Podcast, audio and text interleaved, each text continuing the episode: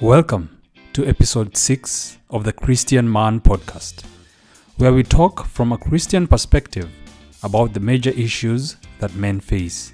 I am your host, Nduati Karanja. This is the third of a three part series on leaving and cleaving. Today, we will talk about the third part of leaving and cleaving, becoming one flesh. In the last two episodes of this series, we've talked about Genesis chapter 2, verse 24, and I'll read it just to remind us what it says. It says that, Therefore, a man shall leave his father and his mother and cleave to his wife, and they shall become one flesh. In the first episode of this series, we talked about the act of leaving our parents. And then in the second series, we talked about the fact that cleaving to our wives needs to be an intentional process. After listening to these two episodes, I bet you have felt that uh, it might actually be a very difficult task the, the task of leaving and also the task of cleaving. And that is the right reaction because when we look back to the New Testament, where Jesus reminded the disciples of the nature of marriage, their reaction was, the, was that if that is how marriage is like, then who is supposed to get married? And Jesus replied that not everybody is given the ability to get married. And uh, there are people who have that uh, gift of being married and those who are to be single out of their own choice or for some other circumstances. And uh, from this response that Jesus gave, I, I believe that marriage is actually something that only God can allow. A successful marriage is something that only God can make possible, and we need to react. We need to we need to be dependent on God if our marriages are going to be successful. And uh, the fact the, the the the evidence for this can be seen on in the large number of uh, divorces that modern marriages face and i don't think it's just modern marriages i think throughout history marriages have always been uh, marriages have always been broken. In fact when jesus was answering that question i think whether it probably from the disciples or, or the pharisees the fact was that at that time marriage divorce was quite prevalent. And therefore without approaching it as something that god is the one who does the, the one who does uh, the, the binding between a man and his wife then it is easy to to follow the statistics of ending up with a divorce or ending up in a broken marriage the verse that uh, we have been studying so far rightly finishes by saying that they become one flesh. And that becoming one flesh is something that God does for the couple. As when the couple is one flesh, there are certain things that the couple needs to remember. You, as a husband, there are certain things that you will need to remember in order to make that union a happy union, a successful union, one that is uh, that has harmony and where children can come and uh, thrive in that marriage. The first thing that you need to remember is that you no longer live for yourself. Your spouse, your wife becomes the highest priority. Your priority at the very top of your mind is always to to please your wife. In, in, in one of his apostles uh, epistles, Paul said that he he was recommending because of the difficulties of the the times that they were in, the difficulty, the persecution that they were facing. He was recommending that it might be a good idea for many people at that time not to get married, and the reason for that was that people who are married, their primary concern was their wives and their spouses, and this was the right thing to do. However, people who are not, who did not have a spouse at that time, who did not have a wife, could face the persecution with less anxiety compared to the married people. And it is absolutely right. Whenever you are married, your wife needs to be at the very top of your mind because she is your flesh now. She is uh, she is part of you, and you are part of her.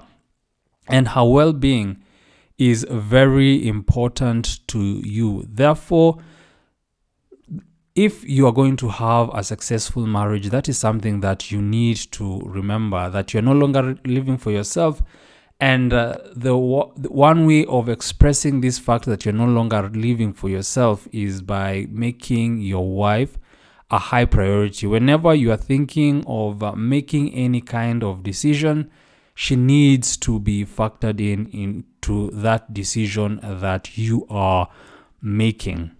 The other way that you no longer live for yourself is when it comes to your body. In, a, in another part in, his epistles, Paul says that the primary, one of the reasons that uh, young people need to get married is to avoid falling into sexual sin, it is to avoid fornication. Therefore, you you have a place where you can meet your sexual needs.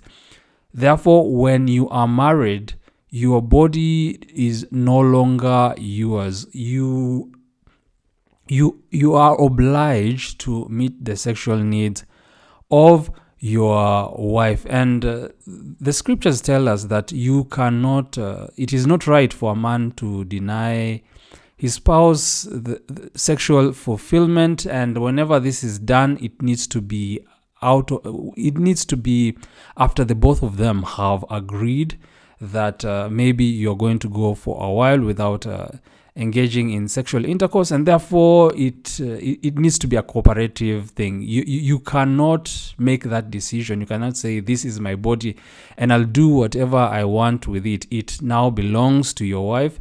And you need to make sure that you honor that obligation that comes with marriage. Therefore, those are the two ways that you no longer live for yourself. Whenever you're making any decision as a man, you need to factor in your wife, and whenever eh, you need to remember that your body is hers and you have an obligation to meet her sexual needs.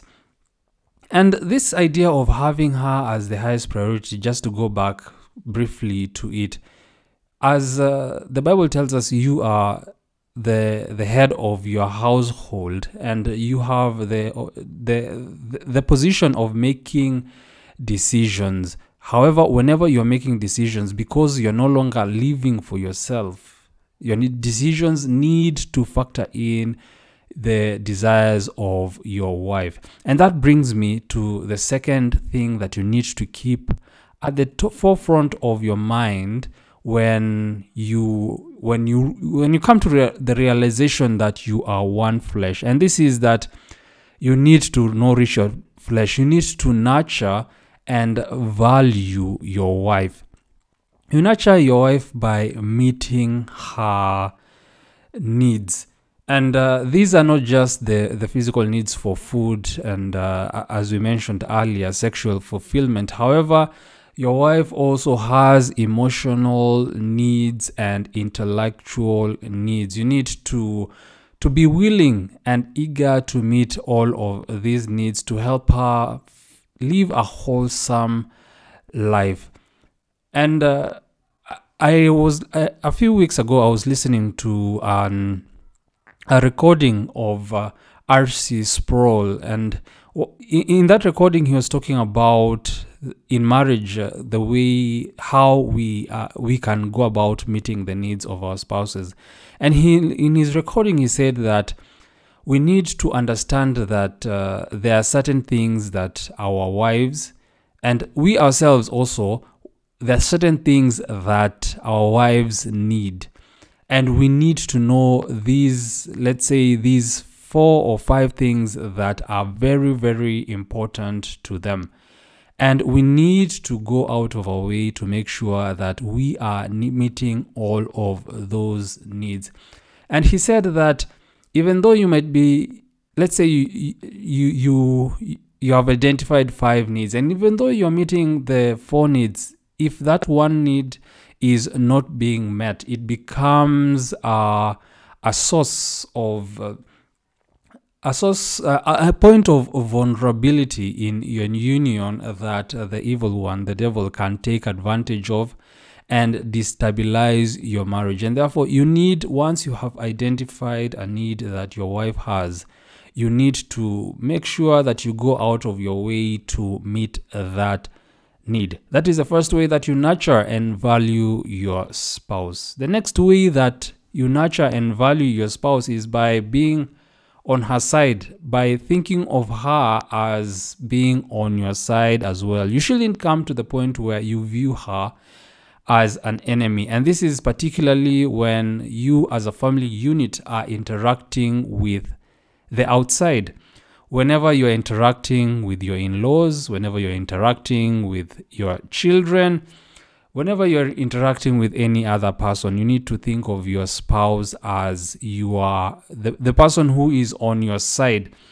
And you need to treat them treat them as uh, as more important than uh, those people that are on the outside and you need to protect them from any kind of uh, attack or uh, negative influence from all of these people think of uh, situations where maybe in military situations where you've heard of friendly fire when one unit uh, fires against another unit of uh, the same army. And typically this is out of uh, poor communication or something like that. And it's possible when you are married for you to have situations of friendly fire where, where when when you go through moments uh, and times when you forget that this is your flesh this is uh, this is you and you end up treating your wife as an enemy.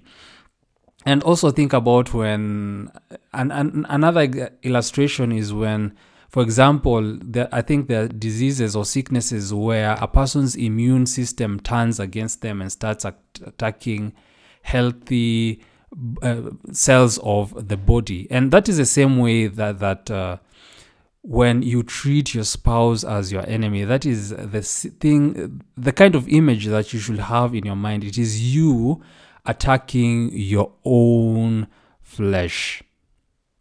And with these two things these two things that uh, i've just covered about you no longer living for yourself and making sure that you nourish your wife those are ways that you can keep your union strong. Those are ways that you can keep your home a place of harmony. However, there's another thing that can that can destroy your home, and this needs to be taken into account and taken into consideration. When Jesus was re- responding to the disciples about uh, about divorce, uh, he he stated that the only legitimate reason for divorce is uh, due to sexual sin or adultery. This is the one thing, in the words of Jesus Christ, that would break that union that God has made and turn you from being one flesh and to being back to to to two different people that is the thing that could interrupt that kind of uh, union and also in his in his epistles paul says that uh, when when you engage with a prostitute, he was talking about how a Christian cannot also be sexually immoral. When you are having that uh, that inappropriate sexual uh, sexual encounter, you are you, you are making Christ part of that, and that is the same thing when it comes to marriage. Whenever you are con- involved in sexual sin, you are making your wife part of that and you are breaking that bond that God has created. And whenever you're thinking about this, you need to understand that uh, the, the devil is quite sly in using this in breaking your marriage. Sexual sin is not something that just comes quite obviously. And look, th- referring back to that uh, recording of R.C. Sproul, he said that whenever your spouse is not, that there's that one need that is not being met, they become vulnerable to someone else who might come and meet that one need.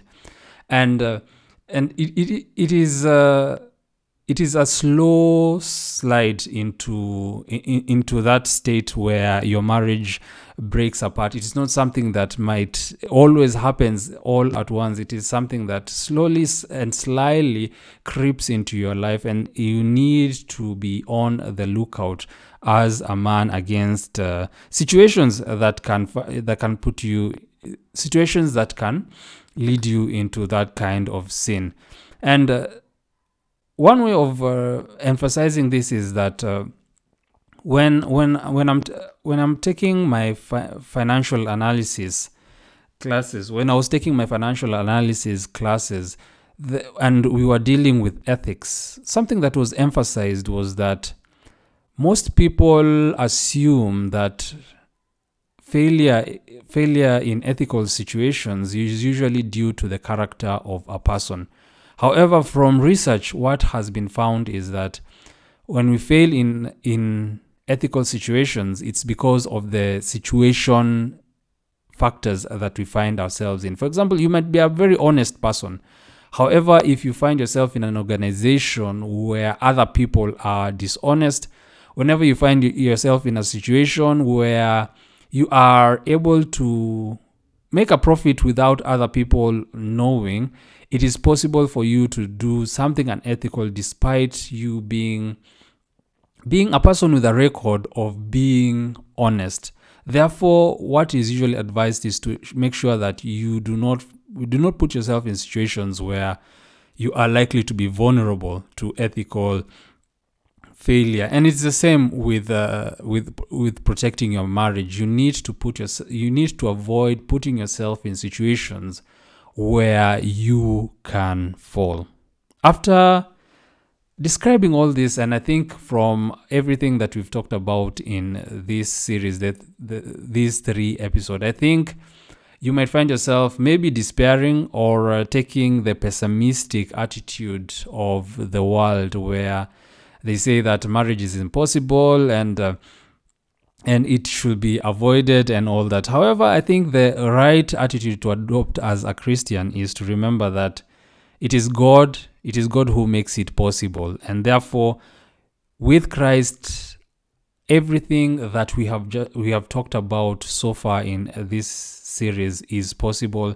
And uh, you need to spend uh, a lot of time praying for your marriage. You need to spend a lot of time praying for yourself and for your spouse. And definitely, whenever you find yourself in a situation where you can get education, for example, attend seminaries, re- read books, you definitely need to do this. And whenever you find yourself going through difficult times when you need counseling, of course, definitely go for them. However, remember that ultimately it is God who is going to hold your marriage together, and you must never ne- neglect prayer, and your hope needs always to be on God. This has been the Christian Man Podcast.